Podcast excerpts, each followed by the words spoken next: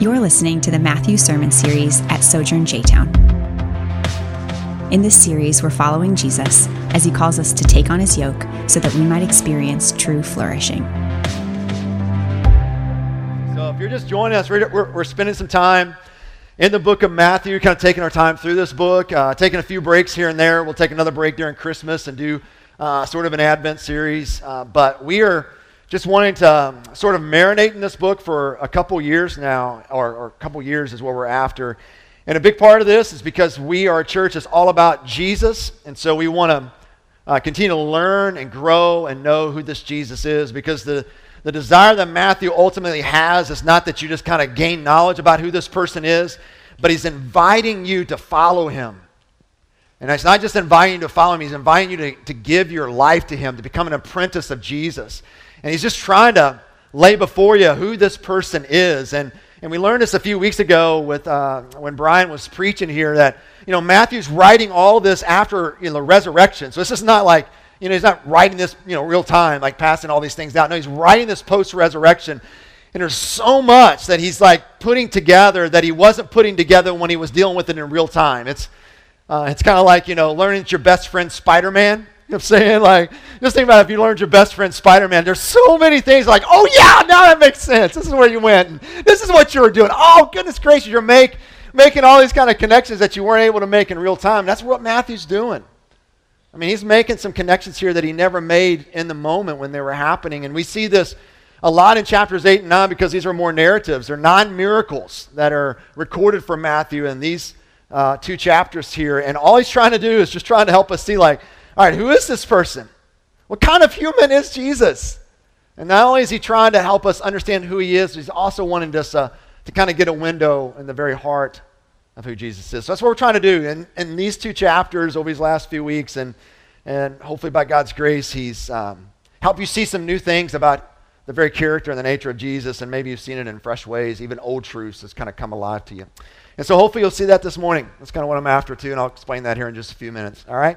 Uh, so when we stand together in honor of reading God's Word, starting in chapter 9, the, the passage is in your bulletin. We're going to stop actually at verse 13. Um, you know, this is part of preaching. You got to kind of figure out where, what you want to go for uh, in, a, in, a, in, a, message. And even though 14 through 17 fit the whole uh, of this little text um, just because of time, I feel like it's kind of a can of worms that's hard to kind of clean up. And so if you've got uh, questions about those last three verses, I'd love to have conversations about what I believe um, the Lord is teaching us there, what Matthew's trying to get across there.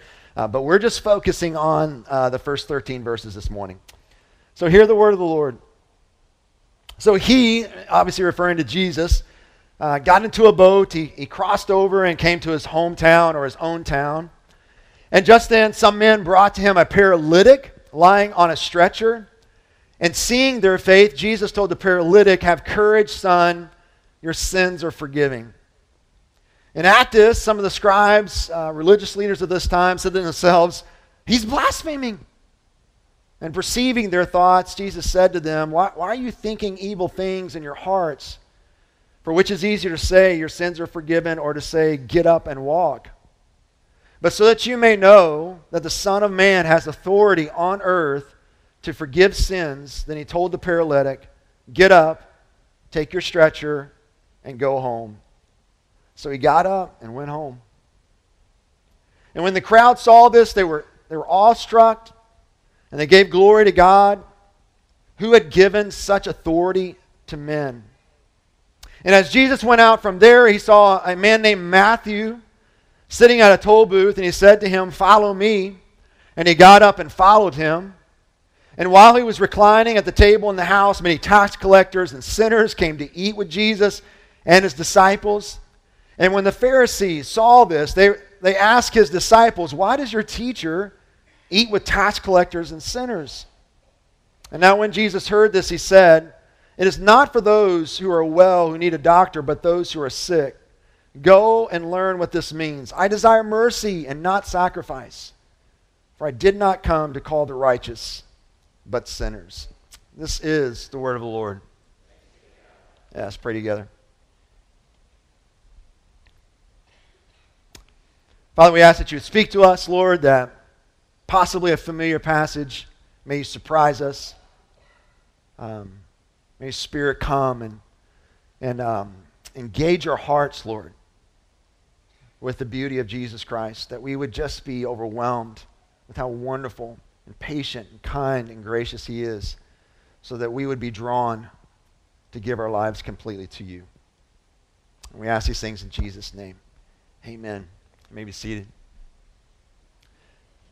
So here, here's all I, I want to do this morning. I think there's kind of um, two kind of truths I want to bring out that have one big theme, and that theme is the issue of forgiveness. And here's uh, sort of the quote that's going to drive our message today. Um, this is this is kind of in the background for me, and I want it to be in kind of the foreground right now for you, and then be in the background as we kind of work through this passage, because I think these these two kind of stories have a theme of forgiveness, and um, uh, they're they're side by side on purpose, and I'll, and I'll show that here in just a minute. But here's here's sort of the quote that I want um, to guide us this morning. Forgiving is empowering and just think about that for just a second. Sometimes I put a quote up here, we'll always read the whole quote, right? So it breaks, linger a little bit. Forgiving is empowering. Forgiveness of sins is the engine of the Christian movement. Nothing moves us like assurance that we are fully pardoned by God. Nothing moves us like assurance that we are fully pardoned by God. So you may be familiar with this story if, if you read some of the other Gospels, because some of the other Gospel accounts um, add sort of a detail in this story that Matthew leaves out. And so, you know, the story as we read here in, in verses 1 and 2, there's these four guys that are carrying this paralyzed man on a mat, and they want to get to Jesus as quickly and possibly, you know, as fast as they possibly can because they knew something about Jesus enough to know that hey, I think Jesus can heal our buddy, so we got to do whatever we can to get him in the you know in front of Jesus. And if you'll remember in in the other gospel accounts, they uh, there's a there's a roof that they have to kind of tear up in order to get him in front. That's the same story. It's not a different story. It's the same story that Matthew's recording. But Matthew chooses to leave out that detail. Why? I mean, I, I don't know about you, but that's kind of a big detail for me. It's like that that that kind of really preaches. You know, they did whatever they could in order to get their friend in front of Jesus. So much so they're, they're cutting a hole in a roof to get him down there. So why why is Matthew leaving out that detail? Well, I think Matthew's wanting to emphasize something here, and specifically what he's wanting to emphasize is that Jesus has the authority to forgive. Or another way of saying that is Jesus can forgive you. I mean, look what they do here. So he got it in a boat. Jesus crosses over the other side. Here comes these men, verse 1 here, verse 1 and 2, uh, carrying this paralyzed man. And, and Jesus says, seeing their faith, faith, Jesus told the paralytic, you know, have courage, son. Or this is a very, very tender language that Jesus is speaking to this uh, young man here. Take care, little boy. Not in a patronizing way, but in a very loving, kind way. There's something that Jesus sees in the very heart of this man to where his words come out say, Take care, don't be afraid, little boy.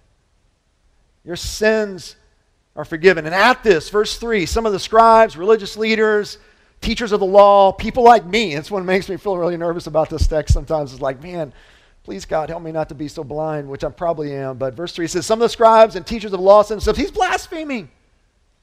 I mean, he's claiming, I mean, he's claiming to be God. No one else can forgive sins other than God. And they're like, like freaking out. I mean, Jesus just looks like a normal human being, and here he is telling this guy, Your sins are forgiven. And these guys are going, Wow, this is this is craziness. And and and sometimes we, we give the Pharisees a little bit of a bad rap, but we if we were really in the moment here and understood what was going on, they would, we would say the same thing. Jesus just looked like a normal guy.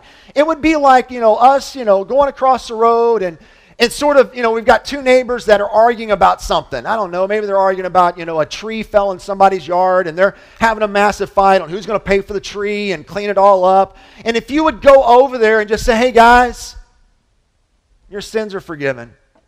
Or if you would go over there and just say, hey, I forgive you.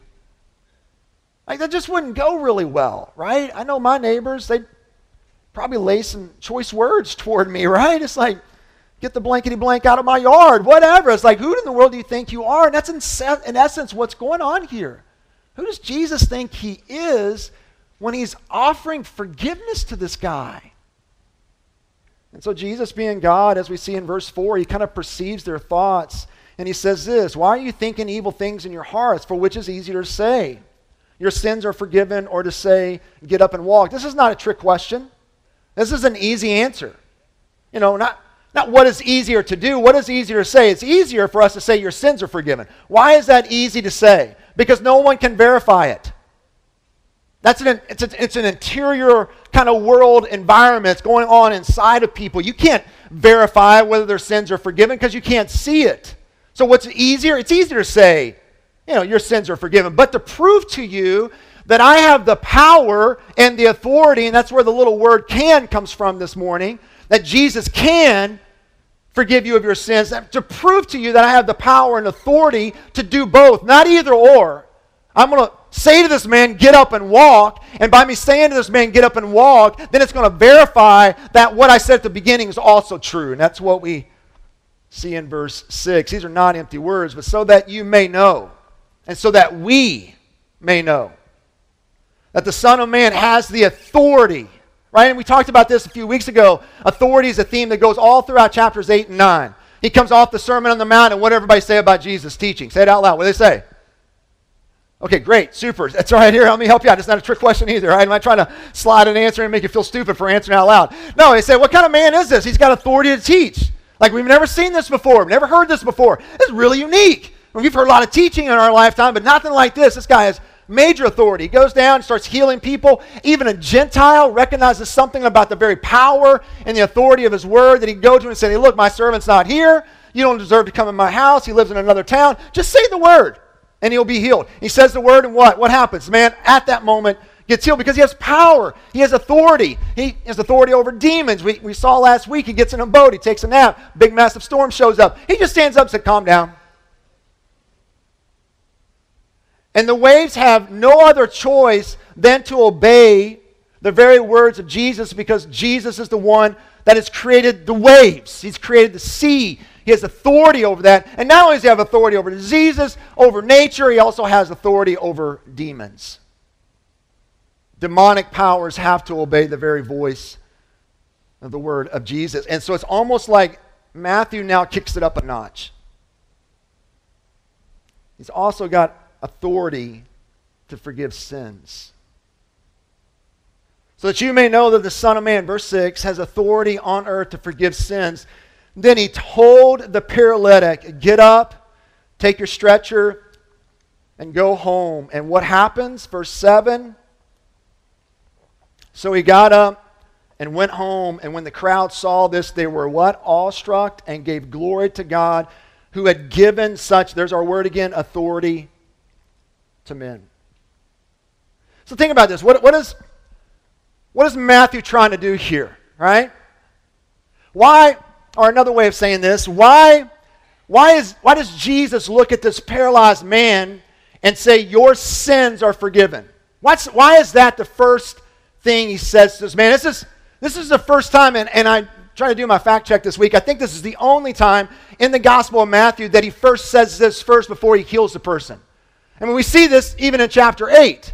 I mean, he doesn't say this to the leper, he just heals the leper immediately. He doesn't say this to the centurion's servant, he heals the servant. He doesn't say this to Peter's mother in law. You know, he didn't go to say, hey, your sins are forgiven. Boom, your fever's gone too. No, he just, he just like touches her. And so does that mean these three other people are sinless? That they didn't have a need for their sins to be forgiven? No, that's not what's going on there. Yeah, they had the needs for their sins to be forgiven also. So what, what's going on here? Why, why does Jesus first say this paralytic, your sins are forgiven? I don't know about you guys, but if I'm the four guys, I might be a little disappointed. Right? It's like we didn't bring him here to kind of like deal with his sins. He's got something else going on. You know, he's got he can't walk. You know, like that's why we brought him here. But the paralyzed man doesn't object. So I think what's happening here is that Matthew is trying to help us understand and see that, yes, a part of the mission of Jesus is to heal our physical bodies. It is to bring physical healing to us. And we'll see this even next week. And there's a there's a greater thing that Jesus is trying to do here, point forward, he's trying to do here with healing our physical bodies. But at the same time, guys, we got to remember there are hundreds, maybe even thousands of people that were not healed. He didn't heal everyone that Jesus came in contact with. He didn't.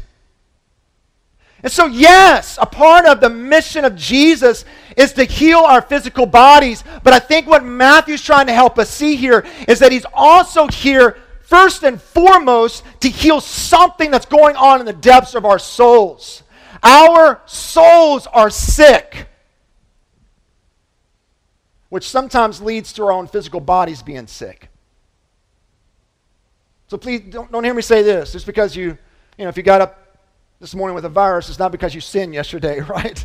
You know, if I'm throwing up, well, I use some foul language. I, I deserve it, right? That's not what I'm saying, nor is that what Jesus is saying here. But I do think this, guys, look, some commentators say the reason why he says, hey, your sins are forgiven first is because possibly, possibly the guilt of this man's sin is so great that it created a paralysis in his own life that he got to a point where he couldn't even move, get out of bed. And so if you don't use it, you're going to what? Lose it. And so he lost his physical body's ability to walk because the weight and guilt of sin had brought paralysis in his life.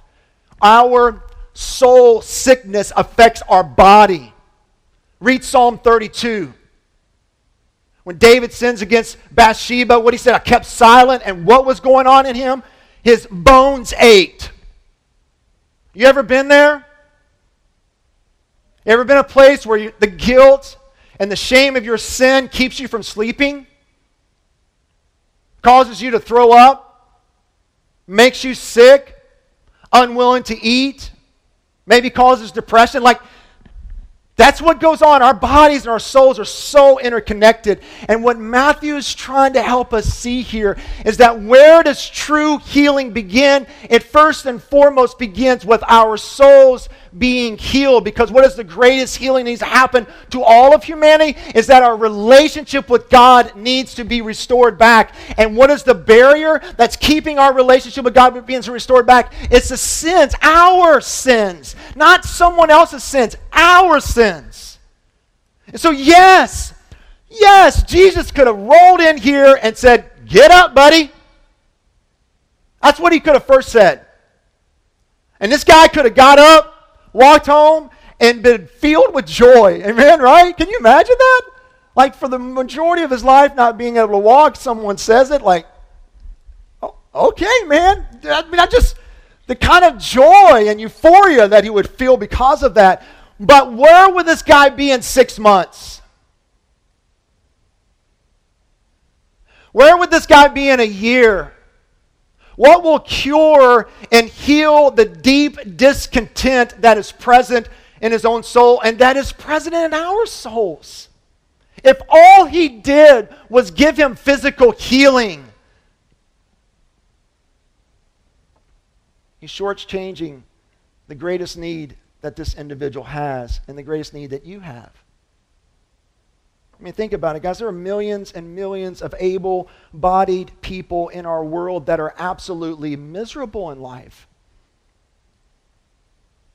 There are millions of people who have more money than us, who are way more attractive than us, who have physical fitness that's like beyond, way, way beyond most of us in this room. I'm not trying to make anybody feel really bad, but way beyond me in this room, right? But there's unrest. There's deep discontent. I watched uh, Dennis Rodman's little uh, documentary this week, 30 for 30. Anybody watch that on ESPN? Yeah, you should. It was very um, very moving and um, very sad, to be honest with you. I mean, those guys who produced 30 for 30 are, are phenomenal storytellers. I mean, really, very talented people. And I remember him back in the 90s. I do. Um, I wasn't a big Bulls fan, but I was a Jordan fan. Gosh, he was phenomenal to watch play. But at the end of this, and I don't, I don't think I'm spoiling anything for you, and I just really encourage it if it comes back on ESPN this week that you take some time to watch it. At the, at the end of this, um, here's what Dennis Rodman said, and, I, and I'm probably butchering her quote a little bit, but in essence, this is what he said. This is at the end of the whole documentary. I'm probably one of 10 people that wherever I go to in the whole entire world, I'm known.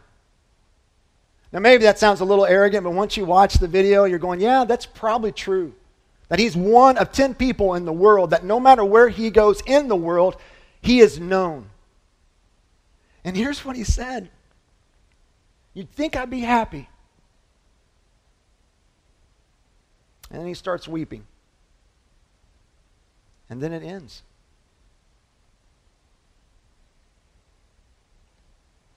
What does it profit a man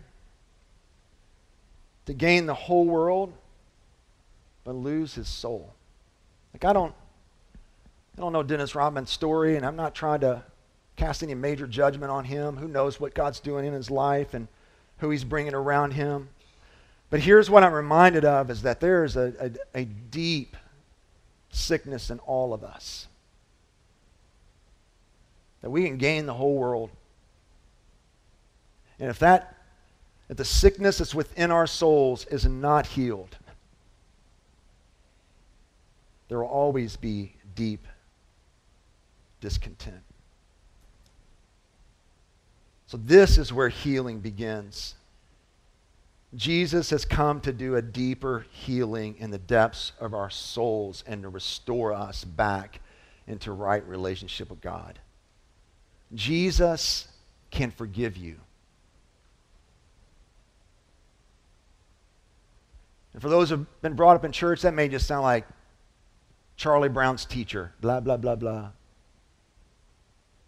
But hear this Jesus can forgive you.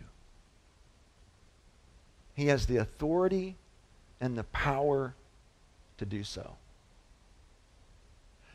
Which, in and of itself, is good news, but I would say what is even better news than that is not only does Jesus have the authority to forgive you, not only can He forgive you, listen to me, He wants to. He, he longs to. Like He desires to. No one's like forcing His hand. Ah, oh, that's what I got to do. I created these creatures. They're so annoying, they're so demanding. I'm God. That's what God's supposed to do. Like, I'm, I'm being really extreme here, but I, I think, man, if we're just really trying to unpack a little bit what's going on inside of us at times, I think that's kind of what we think. That that's God's job to forgive us. So, yes, He has the power and the authority to forgive your sins, but look at me, man, He wants to. He longs to, He desires to. And that's why I think Matthew brings his story in. Right? It, it's not random. It's not like just random. No, Matthew is thinking about his own story of how Jesus rescued him, how Jesus did a work in his life. And he talks about this, this power and authority that Jesus can forgive. And then all of a sudden, it's like, this is a great place to put my story because he wants to forgive you. I didn't know if he wanted to forgive me. I'm a wretched guy. But here, let me put my story in there to show you that he longs to forgive you. I mean, look what he says here in verse 9. As Jesus went on from there, he saw a man named Matthew sitting at the toll booth, and he said to him, Follow me. And Matthew got up and he followed him. Now, if you're, you know, if you understand a little bit about the Bible, you recognize that tax collectors in that time were hated, and they, they still are a little bit today, right? None of us have kind words toward the IRS. It's not like, oh, I love that people. I love that organization. Thank God for that. I mean, we don't, I, I owe some tax money, and I'm not very happy with the IRS right now, right? So I'm paying a little bit every month. But look, even in this day, it's just like upped way, way worse than that. They, they, they were collaborating with uh, the powers there that just the hated power. They were in collaboration with them. And then not only that, but they were just they were cheating their own people because you know as long as they they gave Rome whatever dollar amount they wanted for certain areas, they could charge whatever they wanted to, and they did. So they're getting rich and bank on their own people. I mean, these guys were hated. There was no kind words toward tax collectors like Matthew. And even as we move on, remember like the what did the the, the religious leaders they, they said sinners, tax collectors and sinners. Isn't it interesting that those two are separated. Why is that? Is it because tax collectors are not sinners? No. It's because sinners in this time who knew they were sinners did not want to be known as tax collectors. That's how, that's how low they were. That's how, they, how much they were hated. Like, you don't want to be known as a tax collector, so separate me out. Yeah, I know I'm the scum of the society, but I'm not that bad, right? Then Jesus shows up and knows all of this about Matthew. And he said, Follow me. This is an invitation that's all grace. It has nothing to do with Matthew's life, has nothing to do with anything he's done to be worthy of this. He shows up, Jesus shows up, he says, Follow me. And it's like a resurrection happened in Matthew's life in that moment. And then look what happens. He goes to Matthew's house and has a big party with a bunch of his friends. Look what happens there in verse 10. And while he was reclining at the table in the house, and you got to remember, this is, you know, this is not like 21st century eating a meal. They don't have tables and chairs. You know, this is a very intimate setting. They're all laying down. They got pillows. The table's a little smaller. They're eating probably from a, a common bowl where there's a whole lot of double dipping going on, where you rip a piece of bread off and you dip it in there. Nobody's using hand sanitizer in this time, and they're unclean. They're nasty. They don't have like even. I mean, it's just they just are. I mean, it's probably would make us vomit if we were in there at that time. But this is what's going on. This is a very intimate setting, and to eat with someone is you're you're you're identifying with them. Think about that. Who is Jesus? He's Emmanuel. God with us, eating in a very intimate setting with people that I don't even know if we would eat with them. Or, you know, I don't know if I would eat with them. I'm not going to project that on you. And so he was reclining at the table in the house, meeting tax collectors and sinners, came to eat with Jesus and his disciples, and I'm almost positive disciples were kind of freaking out, going, What in the world's going on here? And I'm really uncomfortable, Jesus, but you don't seem very uncomfortable, so I, am with you, right? I, I'm kind of reading into that, but I'm sure the disciples were freaking out too. And so in verse 11, when the Pharisees saw this, they asked their disciples, like, don't even ask Jesus, ask the disciples, why does your teacher eat with tax collectors and sinners? What, what's going on here? Right? Why does your why does your teacher eat with this kind of scum of society? And I know sometimes when we read this, we, you know, we look at the, you know, the religious leaders of this time as the bad guys. Like it's, it's instinctive in us. If you've been in church, like they're the evil people. we don't like them. But, but, but look, look. If, if we were living in this time, right? There's a whole lot of passages of scripture in the Old Testament that'll be going like, whoa, hold on here. What about this? What about this? Hey, this little passage, I, like, there's all kinds of little red lights going off in their head. I mean, we give them kind of a bad rap, but you, I, I kind of understand why they're saying this. You go to Psalm 1 1. Here's one. I mean, there's many of them, right? Psalm 1 1 says this What? Blessed is the man who does not what? What? Walk in the counsel of the wicked, or stand in the way of sinners, or seat, sit in the seat of mockers. I don't know about you, but that looks like he's kind of standing and sitting. You go Psalm 25, verses 4 through 5. This is a psalmist here saying, I do not sit with deceitful men, nor do I consort with hypocrites. I abhor the assembly of evildoers and refuse to sit with the wicked. I don't know about you. This seems like a bunch of evildoers and Jesus is there. This seems like a bunch of people who are wicked and Jesus is sitting with them. And so Jesus is saying, like, I'm God in the flesh. That's who I am. I'm a little mixed up. What is going on? We would have the same question here.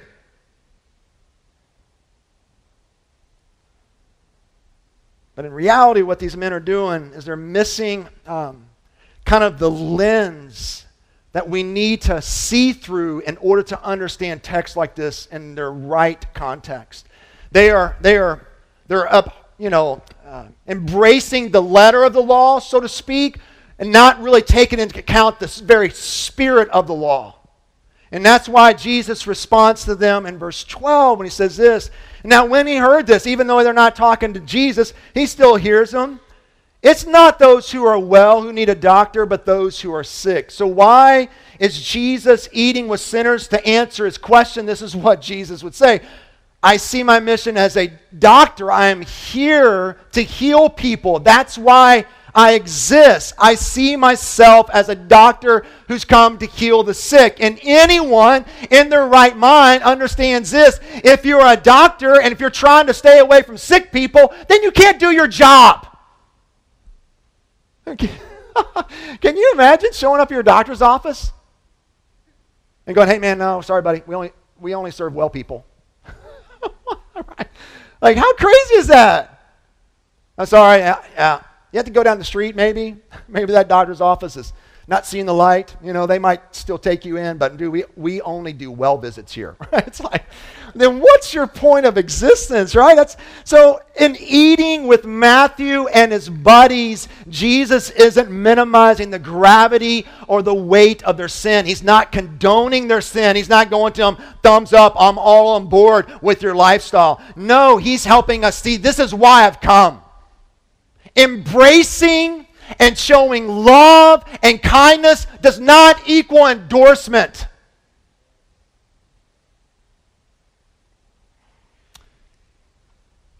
And that's why we see him say this in verse 13. Go and learn what this means. I desire mercy, not sacrifice. For I did not come to call the righteous but I've come to call the sinners. So, in all of your ritualistic obedience, this trying to stay clean, you're missing the very heart of God. What trumps all this is mercy. I desire mercy, not your discipline. I desire mercy, not your 15 Bible studies that you go to throughout the week. I desire mercy, not your you know, getting up at 4 o'clock in the morning and working through a prayer sheet and reading through the Bible throughout the year. And all of those are really, really important, and they're huge in our own maturity and formation. But listen to me if they're void of mercy, then you're missing the very heart of God. Mercy means compassion a willingness to help, being generous, charitable, forgiving. So follow this. The, the, with Jesus calling Matthew, who is a tax collector, right? And eating with his friends, we're just seeing something about the heart of God that we have a tendency to miss or even overlook. That God's instinctual response or God's reflex to sin is not judgment and wrath. I'll say that again, man. Hear this. We're seeing something about the very heart of God because why? Jesus is Emmanuel. He's God with us. He's the, the perfect impression, the not just the impression, he's the embodiment of God himself on this earth. And we're seeing something about the heart of God here. And that heart is this is that God's instinctual response, his reflex to sin, is not judgment and wrath. Instead, it's grace and mercy. And we can make a I mean, I can work through the entire Bible, right, and show you this truth over and over that sometimes we forget. I mean, think about Adam and Eve. When they sinned, what happened first? What happened first? God asked the question. And it wasn't because he wasn't very good at the game hide and seek, right? Where are you, Adam? That's a question of grace and mercy, going after him. You think about Noah and, the flood. I mean, it's an area where we, when we think about that, we think God's wrath and anger towards sin. But it was 100 plus years before he ever did it. And in essence, he's saying, man, hey, look, this is what's coming. I don't want to do this. I love you. Please repent. Come back. You think about the nation of Israel, hundreds upon hundreds of years of rebellion. Jesus sending prophet after prophet after prophet saying, Come back, come back, come back. And then what we see here with Jesus, that he invites himself over to Matthew's house to share a meal with him and all of his sinful buddies. That's God, his instinctive, his reflex towards sin is not wrath and judgment. It's grace, it's mercy. So Jesus has the authority, the power to forgive you, and, and he wants to. He longs to. He desires to. And hopefully, for some of us in this room, this is a, a profound word of hope to the bruised, to the broken, the sinful, to those that may be ashamed here this morning, to those who may have even hit rock bottom. God is overflowing with mercy and compassion. You may have burned a ton of bridges and you've made have brought a lot of pain on a lot of people. And I'm not trying to minimize your sin and I'm not trying to minimize the pain of other people. And God's not trying to minimize your sin. But here's what He is saying this. Even though they may have written you off, listen to me, God is not. God has not written you off because of your sin. No matter how great you think it is, no matter how much pain you may have caused other people, God has not written you off because of your sin, and you can come exactly as you are right now. Right now. You see, that's, that's what the Pharisees would object to. When Jesus goes, hey, you need to go and learn mercy, right? Go and learn this, that I desire mercy and not sacrifice. The Pharisees would object and say, look, we, we're merciful. What are you talking about, God? What are you talking about, Jesus? We're merciful.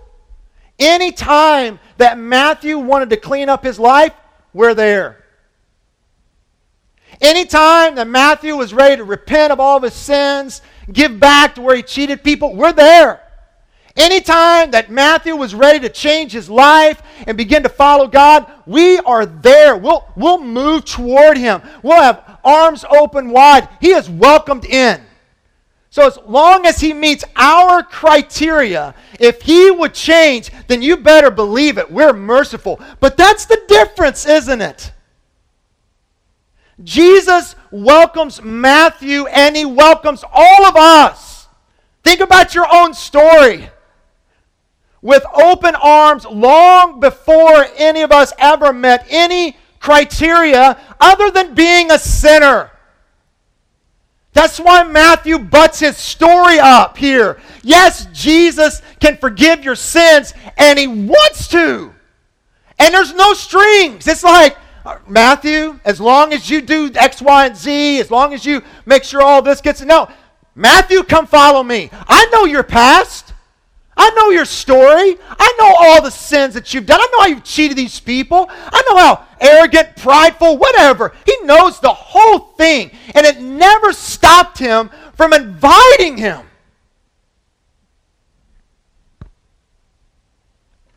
My prayer, man, that's a, a profound sense of hope that you feel this morning. That you can move to Jesus as you are because Jesus is moving toward you. He's not waiting around. He can. And he longs to. So not only is it a profound sense of hope, I, I pray you also, if you're a follower of Jesus Christ in this room, that you hear kind of a word of warning. Don't let our pursuit of godliness and formation and holiness. These are all really, really good pursuits that we need to be chasing after. But do not let our pursuit of those things cause us to miss the very heart of who God is. And how do I know if I'm missing the heart of God? How do I know if I'm missing kind of the heartbeat of God? Well, here's how you know. How do you treat people that are really different from you? I mean, really, how do you treat people? That are morally messed up than you, that are, that are way scandalous than you, that don't have the same views as you have, the same desires that you have, the same understandings about God as you have. Like, how do you treat them? Is your reflex mercy? Or is your reflex harshness, criticism, anger? Get your stuff together. Come on. If that's the case, then you may be one who really doesn't understand the heart of God. Then you can be so steeped in the Bible, which is the revelation of who God is, and actually miss his heart. That's a really dangerous place to be. So maybe what you need to hear today is that you need to go and learn what this means. I desire mercy, not sacrifice. Jesus can and he wants to forgive. So if you're not a Christian here, then I just want to encourage you with this. And I know I say this every week because I, I expect and I pray and hope there are some people here who are not followers of Jesus Christ. You're, you're welcomed here. And I pray you feel that. Hope you don't feel shame or set aside or kind of singled out in any way. I pray that you you feel like your, your questions, your struggles, your doubts are welcomed here. But my encouragement for you this morning is that you would receive this forgiveness. This is what your soul aches for. There is a, there is a real power that's available to you when you know you're fully pardoned. And it has nothing to do with what you can or cannot do. It has everything to do with what Jesus has done. That in and through him you can be completely and fully forgiven, put back into a relationship with God, and be at home with him. And that can happen today. And we always have leaders that are in the back that have like a lanyard on. They look, there's no like weird pressure here. They're not going to put you in a headlock and pray this prayer, you know, or I'm going to come down on you. No, it's just more of a conversation that they would love to have with you about what it means to be a follower of Christ. So if you're not a Christian, my encouragement for you is that you would receive this forgiveness today. If you're a Christian here, I think there's all kinds of ways we can bring some application to it, and I've talked a little bit about it in our own warning. But here's a positive note, and I just want to encourage us here that maybe we can learn to rest in this forgiveness. I think guilt over sin still brings paralysis in our life. Longtime followers of Jesus Christ are still dealing with enslavement. We would say, I'm not really free.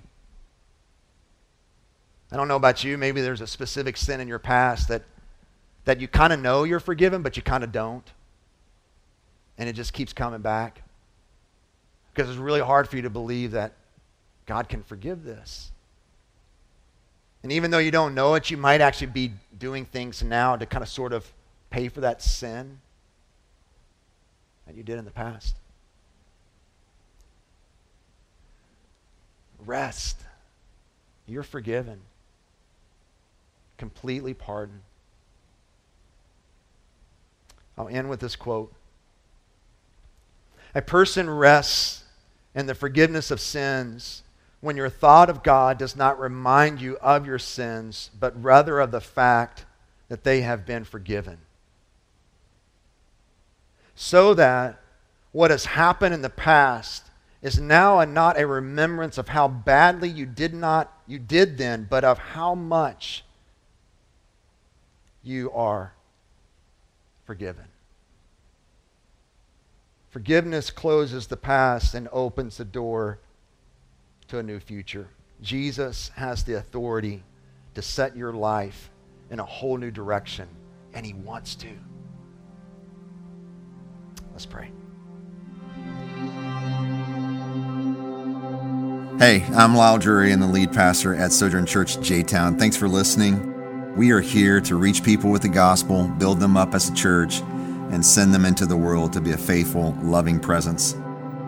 For more sermons, info about our church, or ways you can support our ministry, visit sojournchurch.com slash jtown.